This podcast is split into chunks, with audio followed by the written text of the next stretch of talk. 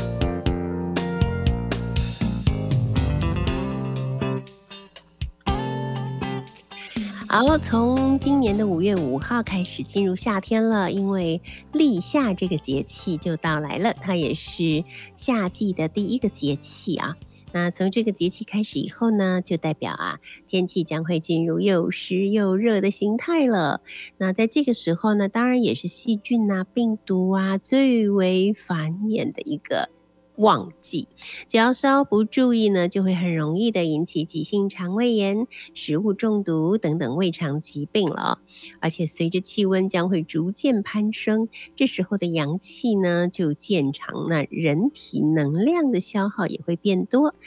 也就是说，其实你不用特别做什么事情，就容易觉得累。那心脏的工作强度呢也会日渐的增大。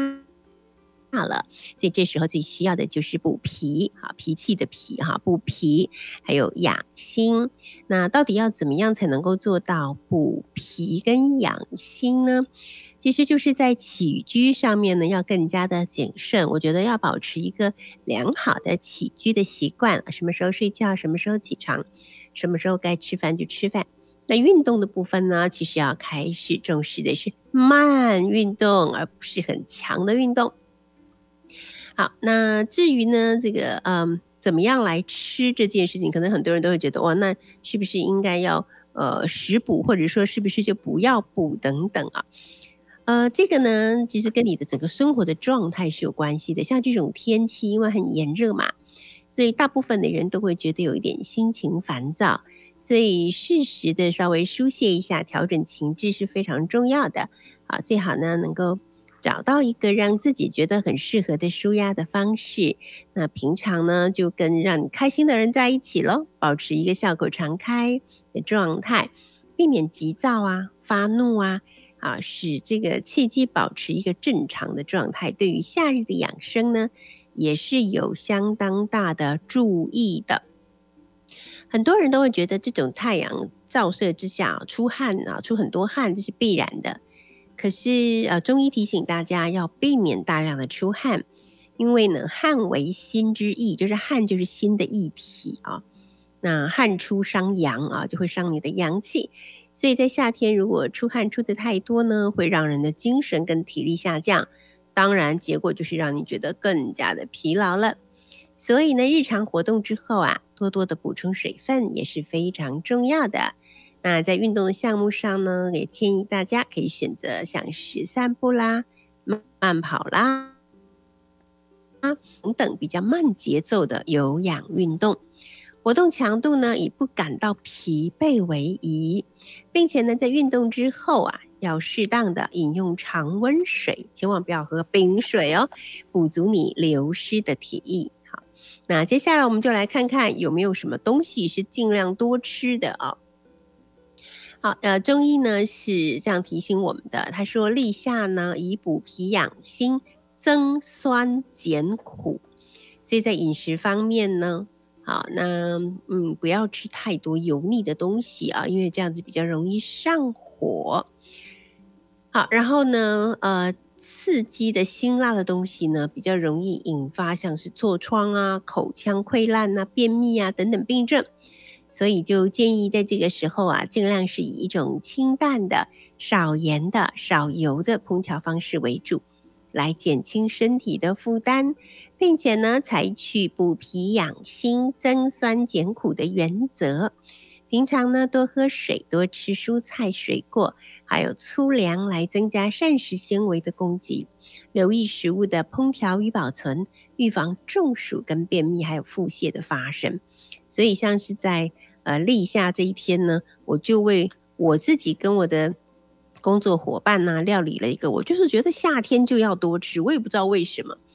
是一道叫做酸菜面这样子的一个食物。我们就是菜市场买那个一坨一坨的那种酸菜，不是酸白菜哈，就是酸菜黄黄的，然后切细丝。另外呢，就是啊、把猪肉也切细丝，我用的是小里脊，因为它比较嫩嘛。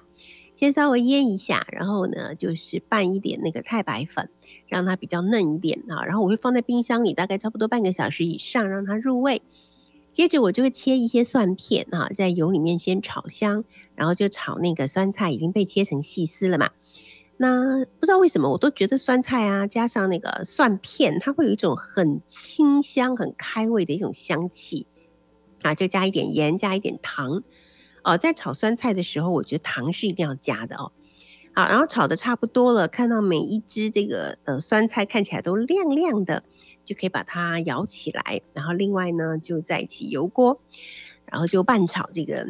小里脊啊。等到把小里脊炒的也差不多的时候，再把酸菜放进去一起搅拌。啊，然后我的我是会习惯放一点毛豆，毛豆已经先煮好了，放点毛豆，然后再加一点水啊，去炖煮这个菜。然后炖煮好了之后呢，就把它浇在这个已经煮好的面条上面拌着吃，因为它就是酸酸的嘛，所以吃起来真的很开胃，而且感觉很清爽。如果你想让它的颜色更漂亮一点的话，你也可以加一点绿色的葱花，然后再加一点那个不辣的大辣椒，或者你喜欢辣就加加一点小辣椒也可以，真的很好吃哦。当你觉得没什么食欲的时候呢，我觉得真的可以试试看。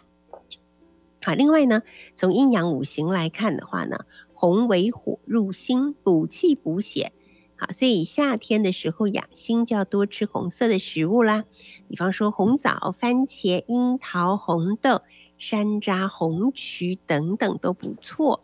那至于补脾的食物呢，像是山药、莲藕、莲子、芡实，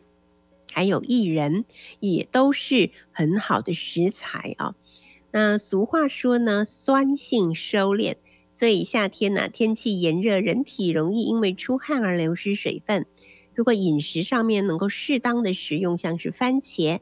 柠檬、草莓、葡萄、山楂等等有酸味的食物，就可以预防流汗流得太多而耗气伤阴，而且还有生津解渴、健胃消食的益处。另外呢，夏天容易疲劳、食欲低下的话，适当的吃一点蛋类的食物也是挺不错的选择哦。那呃，立夏之后呢，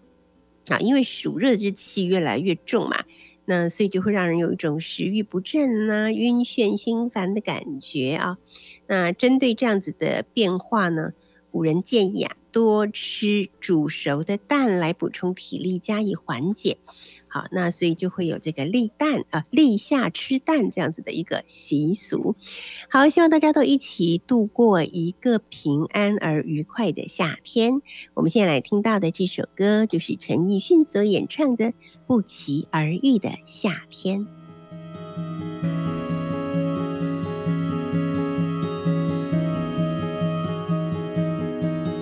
我想跟你再待一。踉跄好几回，没有谁，也并没有同类烟灰，水晶小有三味，淡落任风吹，是偶遇那唯一的机会。来时如夏日，去也匆匆。片刻错觉会是暖冬，遇上你让我终于觉得我自由光荣。来时如夏日，聚散匆匆，仿佛悄悄长路，匆匆的一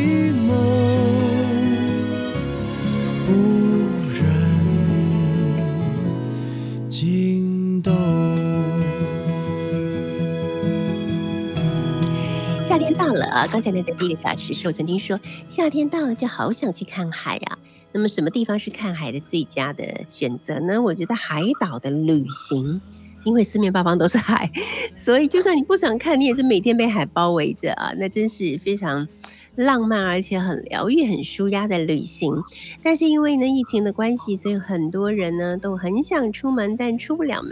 所以我们今天就带着您来卧游一番吧。在我们幸福号列车的第二个小时，我们邀请到的是《旅读》杂志的企划编辑黄燕玲。为什么会特别邀请她来聊一聊呢？因为六月号的《旅读》杂志啊，就要带着我们一块儿啊穿越海洋去探访这些美丽的岛屿国家。那他们这一期。的封面故事就是原味海岛二十家哦，比二十个还要更大、更多哈的海岛，让我们一块来看看这些海岛上面的生态冒险吧。Hello，燕玲你好。Hello，老师好，听众好，我是燕玲。是啊，燕玲，我们这一次呢看到了这样的一个封面故事啊，我最近都每一次都忍不住要赞扬一下。贵杂志社的封面真的很漂亮。从上一次 那个东南亚的那个岛内的东南亚小吃的那一次的封面，我就觉得很惊艳。然后这一次呢，谈到这个岛屿，就是哦，真的是非常非常的美，颜色很丰富啊，很抢眼。其实这个有一个故事是说，从西元一七二二年开始，位于南太平洋中有一座与世隔绝的海岛。啊，叫做人们把它取名为复活节岛，映入了世人的眼帘。好多好多的呃学者都来到这里去探访，然后他们就挖掘出了岛上生态失序的一个过往，所以这座岛就好像一个生态启示录一样。如今呢，这座岛已经发现了三百年。啊，我想这个大概就是为什么呃旅读这一次想要来做这个一系列的这些海岛故事的原因，对不对？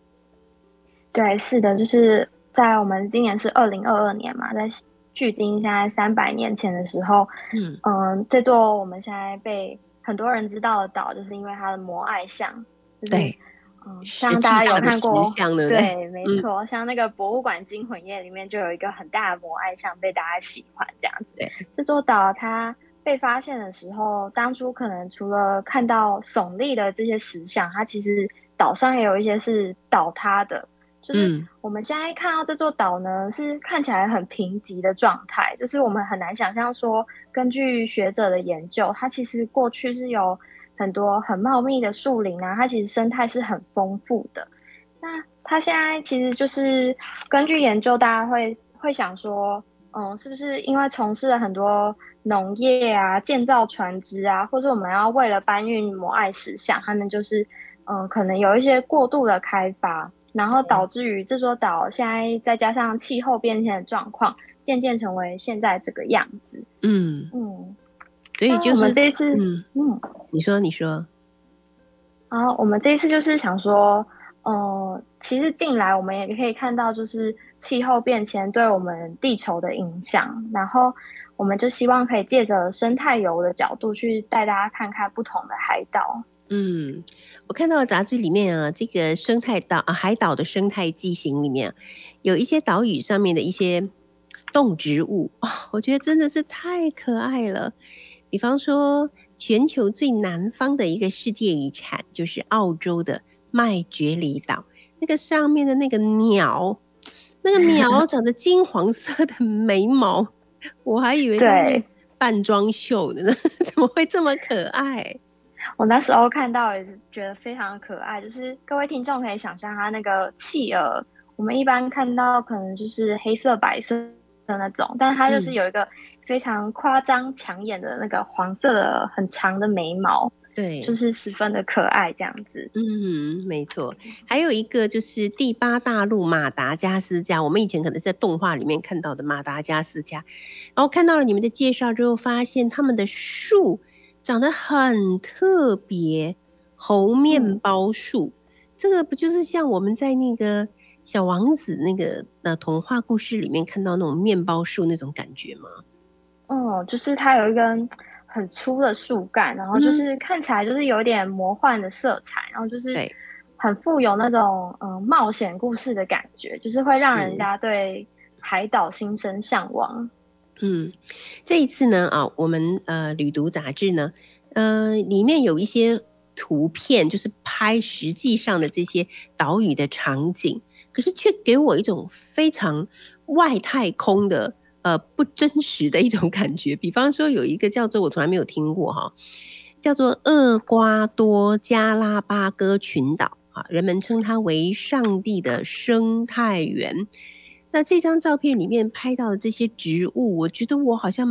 没有在我现实的人生经验里面看过这样的组合。它有非常巨大的像是仙人掌树，然后底下呢，地地面上面又铺满了一些类似藻类或蕨类，然后全部是红色的。这种强烈的颜色的搭配，真的我觉得可能连艺术家都想象不到的一种组合，它却是真实存在，对不对？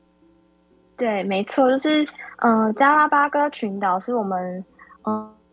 嗯，我觉得当提到那个达尔文，老师可能就会想到，就是我们过去在念书的时候，就是有提到说，嗯、呃，有一个达嗯、呃、生物学家达尔文，他到他到这座岛，他发现了就是鸟的嘴喙的差别，嗯，就是进而就是。衍生出他撰作这个物种起源，就是对我们现在生物演化史很重要的发展，这样子。对。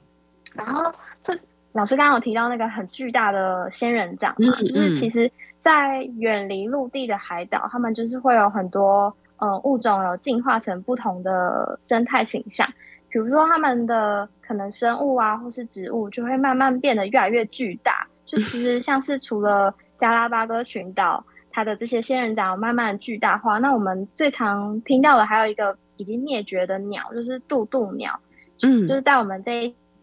期里面也有介绍的那个介绍到的摩里西斯。那那个鸟它也是慢慢演化成，就是可能翅膀很短小，然后它无法飞起，然后就是在陆地上可能是像是蹦蹦跳跳的形式。嗯，就是最后是在可能在当时当时就是在发现它的时候，也因为。人为的滥捕，所以就是慢慢灭绝这样子。每次啊，看到一些很稀少的动物在人类的眼前灭绝，或者是人类曾经发现它们快要灭绝，呃，然后努力想要抢救它们，但最终还是灭绝，总是让我感到非常的悲伤哈。像我们这一次杂志里面也有介绍到一种蛮大型的龟类，对不对？然后呃，确实就是人们有有利用一些现代化的呃科技啊，保育啊，希望企图他们可以交配成功，然后可以繁衍后代，但结果又失败了。嗯，的确是让人感到十分的遗憾。就是老师刚刚有提到的，就是加拉巴哥的有有一种亚种，就是象龟，叫做呃，它现在被称作孤独乔治，对，因为它其实是在一九对一九七一年的时候被。被发现，然后只剩下全世界只剩下它一只，就是会让人觉得有点悲伤。那科学家他们其实是也想要通过可能，呃，让它跟其他的比较接近的象龟一起去繁衍后代，可是还是无法成功。嗯、然后最后就是在二零一二年的时候，孤独乔治就宣告死亡，就是人类又看着一个物种慢慢的离去，这样就在我们的眼前消失，真的是很令人悲伤的事情哈。好，然后呃，还剩下。这一段我们还剩下一点时间，我们来讲可能对我们台湾人来讲比较亲切的地方，那就是帛琉。帛琉的洛克群岛被称为“上帝的水族箱”。哇，我觉得这个绝对是潜水的爱好者的天堂哎。对，没错，就是尤其大家一定都看过那个水母湖的照片嘛，就是我们一般想象中水母都是带刺，就是带毒。然后会让人有点害怕，可是帛琉它最特别的这个水母湖，就是是可以让人下水的时候，亲身的跟这种很浪漫、很梦幻的物种一起相处这样子。然后其实它它这个水母湖也可以让我们看出它一个演化的过程，就是嗯，当初这个物种其实它原本也还是有毒的，可是因为它们的地形变迁啊，所以让这个水母是。独立的可以自己的发展，然后它在没有天敌的情况下，最后演化成毒素趋近于零的状态，所以才可以让我们现在在这种浪漫的海里跟水母一起相处。哇，一起游，跟水母一起游，哎，这不是很梦幻的场景吗？我们待会再继续聊。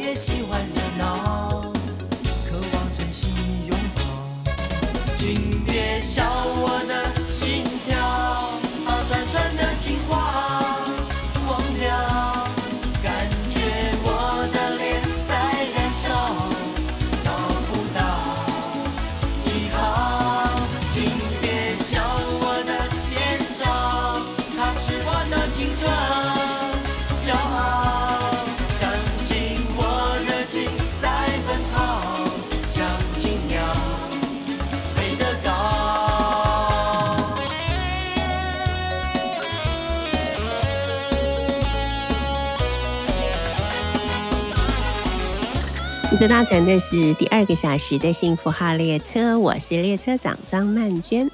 我们现在听到的这首歌是林志颖所演唱的《寻找梦中的金银岛》。我觉得不管在童话故事啊，或者在很多的文学或艺术作品里面啊，去寻找一个特别的、神秘的，然后呢无人居住的岛屿啊，总是很多人的一个梦想。那今天这个梦想可以成真了。我们邀请到的呢是《旅读杂志》的企划编辑黄燕玲，那他来跟我们聊一聊。我们在这一期的《旅读杂志》封面故事谈的是原味海岛二十家哦，就是超过二十座很特别的海岛。那这些海岛都各有特色啊。那刚才呢，我们已经讲到，就是在这些海岛上面，你可能会看到哪一些？很特别的稀有的动物，或者是令我印象很深刻的，它可能不那么稀有，但它的出现看起来很突兀。虽然突兀，但是又很可爱啊。比方说，最近呢，有一座岛屿，与它就在社群平台上面呢，超级的火红的。那这一座岛屿呢，它有洁白的沙滩，在风中摇曳的椰子树影，还有清澈的海水，碧蓝的海水。那么最吸睛的是，在这个海水之中呢，有几只或是粉红色，或是黑色，或是带有斑点的小猪，这惬意的在清澈的海水中游来游去。你会想说，这不是这真的还是假的？这是真的，这是加勒比海的岛国巴哈马埃克苏马珊瑚礁岛群中的一座无人岛的真实风光，被人们称为“小猪的快乐天堂”。来，燕玲给我们介绍一下，这些小猪是真实存在的吗？是的，就是嗯、我们都很难想象说一群猪，然后在。很可爱的小猪在海边，就是慢慢的悠游，然后你都会想说，哇，这个生活真的是过得比我们还好啊！对，就是。嗯，老师刚刚我刚刚播放了金银岛嘛，其实这这首岛，嗯、呃，这些猪呢，他们有一个说法，就是他们怎么来的呢？就会让人很好奇。就是当地有一个说法是说，这些小猪其实是可能原本是海盗啊、水手啊，他们当初是他们的食，就是粮食啊，就是战备粮食，然后可能被带去那边，然后就是当做一个，呃，一个物资，就是这样。然后但是。可能因为不知道是什么样的神秘原因，然后海盗啊，或是水手啊，他们没有回来，所以就是这些岛，嗯、呃，这些猪就留在那个岛上面慢慢的生活。嗯，这是其中一个。本来是被弃养，对不对？他们是被弃养，对，他们可能是被弃养，结果就活出了天堂的景象，这样子。对，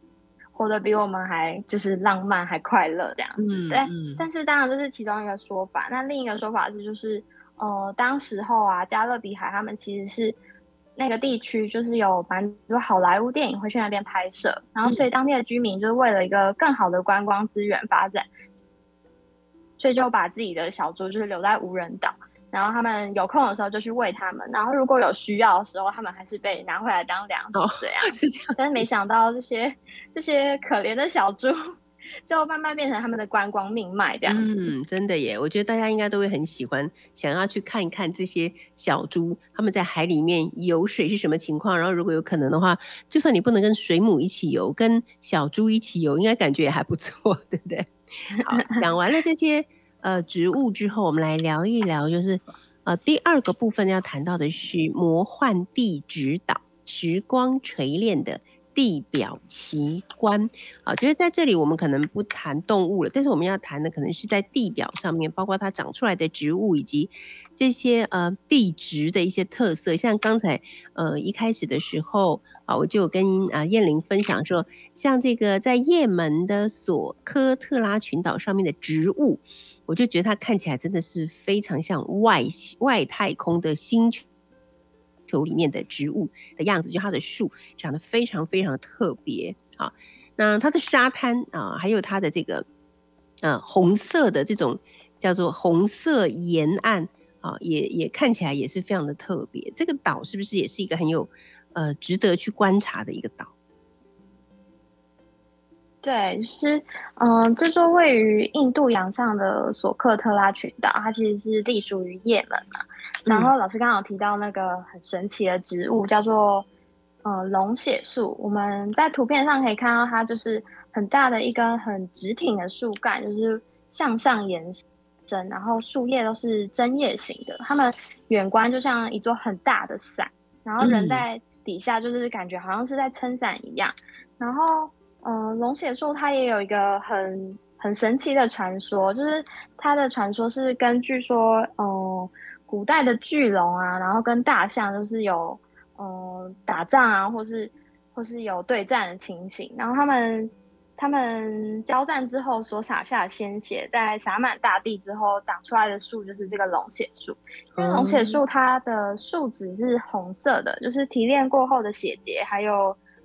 珍贵的药用，然后在中世纪的时候还常常被应用在魔法啊，或是炼金术中，还蛮特别的。嗯。是，那除了这个龙血树之外呢，另外还有一种植物明星叫做沙漠玫瑰。对，沙漠玫瑰就是台湾应应该也蛮多听众就是有听过，就是尤其近年来在多肉植物的风潮下，我们可能就是会去接触到它相关的品种这样子。它其实是一种也是树干很粗的树，然后嗯、它会从它比较需嗯、比较不需要土壤，它可能从峭壁啊岩石之中就可以诞生，然后在你可以想象中就是在很贫瘠的土地中，然后它开出了粉色粉嫩很漂亮的花朵，这样子就是构成了索克特拉群岛就是很。很神秘，很像外星的环境这样子。嗯，好，接下来我们来讲一个叫做海与火交织的冒险岛，它是在法国的一个叫做留尼旺的地方，也是在印度洋上。留尼旺就是我们，对，它离，哦，好，喂，它离，嗯。它在印度洋上，然后它这座岛最有名的就其实就是它的活火山。火山，就是、对，嗯、呃，对，我们可能平常很难去接触到火山的地址，就是尤其说这个火山可能还是活跃的状态。那它这座就是算是被称为最容易亲近的火山之一。然后当初在二零一五年的时候还有喷发过，然后我们从图片就可以看到它那个火焰很壮观的景象，就是我们很难想象说这么一个壮丽的景致，我们可以这么近距离的接触。然后当火山它可能比较没有那么就是平息的状态，我们还可以亲自去那边登山这样子。对，不，它并不会对我们造成危险，对不对？最有名啊，它不会对我们这些旅客造成危险，对不对？对，他们可能就是都有比较严格的去限制说它的状态。嗯，然后这座岛最有名的就是可能还有因为它的火山的岩石，所以诞生出很。很壮丽的沿岸这样子的景象，然后同时也因为这边的地形作用，他们有很丰富、很密密集的瀑布群，所以蛮推荐。就是如果有到这个岛屿旅游的话，可能可以搭乘直升机啊，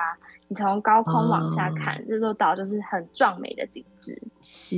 好的，我们接下来来听听这首歌吧。这是很多人共同的愿望，这是由苏慧伦所演唱的《远行》。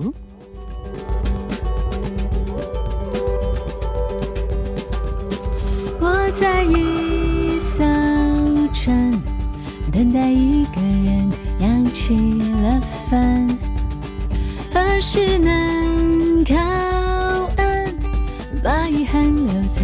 一片沙滩。海很蓝，我在你听不见的距离呐喊，当我回头。渐入海岸，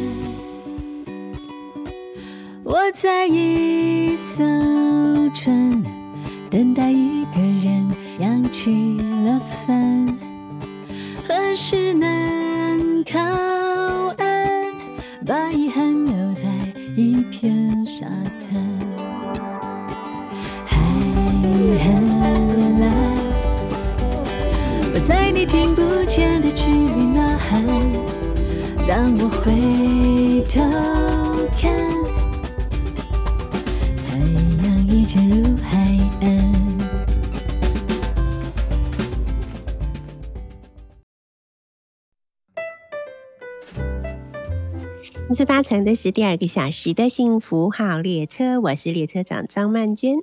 今天呢，在第二个小时，我们邀请到的是《旅读》杂志的企划编辑黄燕玲。那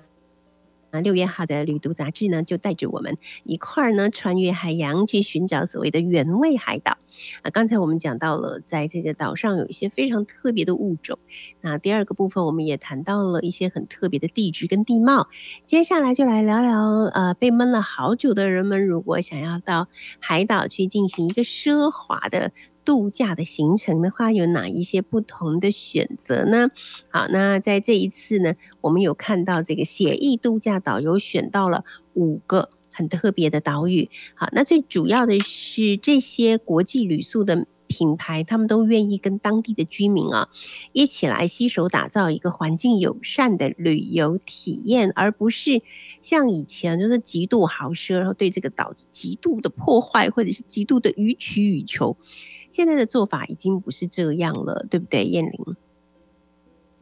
对，就是我们贯穿整个、呃、封面故事，就是有提到生态环境的部分，所以我们在这次选的岛屿或是酒店，他们都是蛮注重永续发展的精神。嗯，就是像我们可以看到，嗯，离台湾较近，好了，我们先到离台湾较近的越南的富国岛。嗯，它这个芒果湾度假村啊，它就是占地非常的广大，然后但是它却是在这些树林之间只盖了四十四间的。小木屋这样子，对，在他们的木屋就是里面是没有非必要，就是非必要电器是不会存在，像是也没有电视、呃、电视、电话也没有，没有电视，我们很难想象说，哦、呃，我们度假的时候，嗯，对。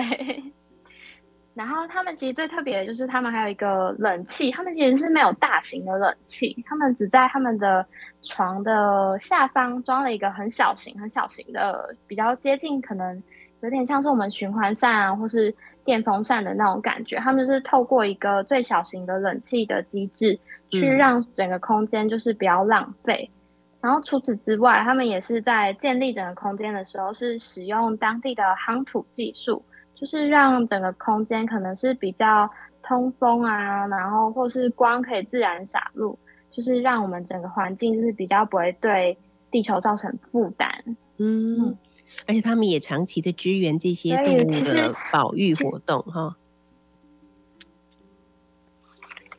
对，然后我们会觉得说，是不是奢华就是没办法跟环保就是无法平衡？但是在这边就是可以看到说，他们都是努力跟当地的环境啊，或是当地的居民一起去合作，有一个更永续的发展。嗯，嗯，像是还有一个海岛，就是。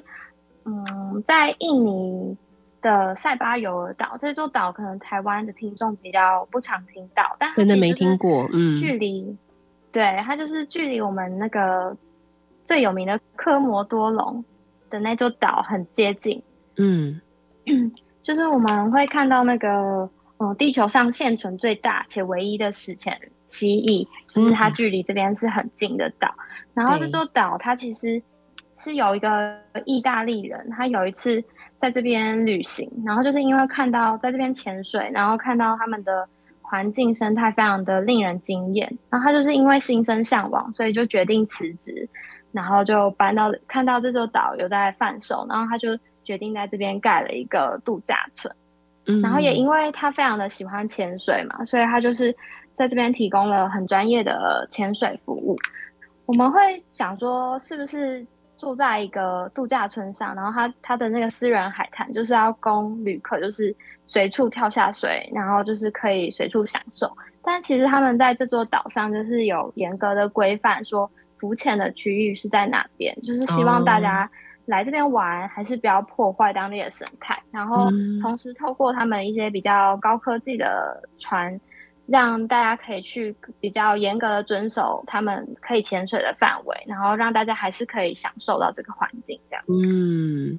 对，所以这个真的就是跟以前的那种很豪奢的海岛度假的这个概念相差很多。就是这些人新新的这些时代所出现的这些很环保的。呃，豪奢的旅行里面，其实真的是就是把环境保护看得最重要。不管是在海岛上面新建他们的呃旅馆也好，或者是说花了很多的经费跟时间去保育当地可能已经濒危的一些动物也好，我觉得这终于可以看到人对于自然的一点敬意跟善意，所以真的是还蛮值得推广的，对不对？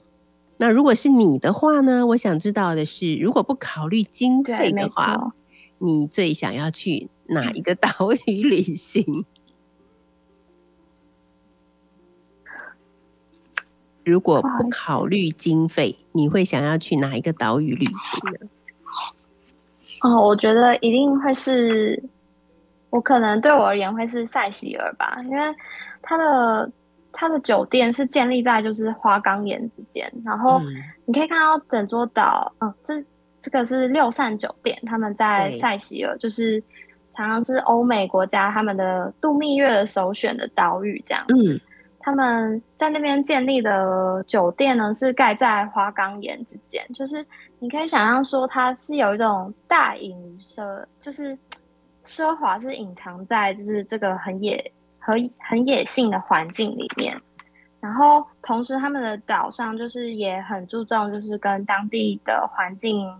一些保育啊，就是比如说，呃，其实我们在建立一座酒店，或是盖一间、盖一栋，嗯，不管是什么建筑物好了，可能最容易造成的浪费就是水资源，所以他们其实是有自己净化水资源的系统，所以就是可以看到他们是真的有想要去维持这个环境，而且其实，在塞西尔共和国，他们是有非常多岛屿的，然后岛上也很多都是实行一岛一饭店的政策。那这些酒店都是几乎都是不约而同会非常的注重这个永续的发展，然后让我会觉得说这个地方是大家有一起在努力维持，说可以让人跟自然生态是好好发展，然后但是我们还是可以享受这个美景的地方。嗯，对，没错。好，燕玲选择的这个叫做呃塞西尔。那这个岛屿呢，它在十八世纪的时候就被称为印度洋上最后的伊甸园。而且英国的威廉王子跟凯特王妃他们的蜜月之旅，还有贝克汉夫妇的十周年结婚纪念，他们都选择在这里。所以我们也要。祝福燕玲在疫情结束之后，祝你美梦成真，可以去到你最想要去的岛屿，度过一段很悠闲而美好的时光。今天也非常谢谢燕玲来给我们介绍这些令人向往的原味海岛，谢谢你，谢谢，谢谢老师，谢谢听众。好，我们现在听到那首歌呢，是任贤齐所演唱的《浪花一朵朵》。在这个感觉蛮黑暗的时期呢，我们大家还是要在心中。怀抱着愿望，相信不久之后，我们所期待的，嗯，平安而美好的生活就要莅临喽。我们下礼拜见，拜拜。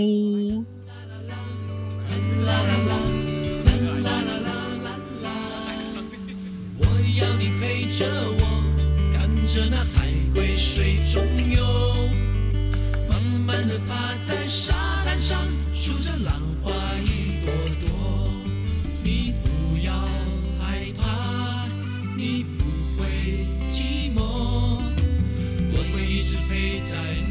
左右，让你乐悠悠。日子一天一天过，我们会慢慢长大。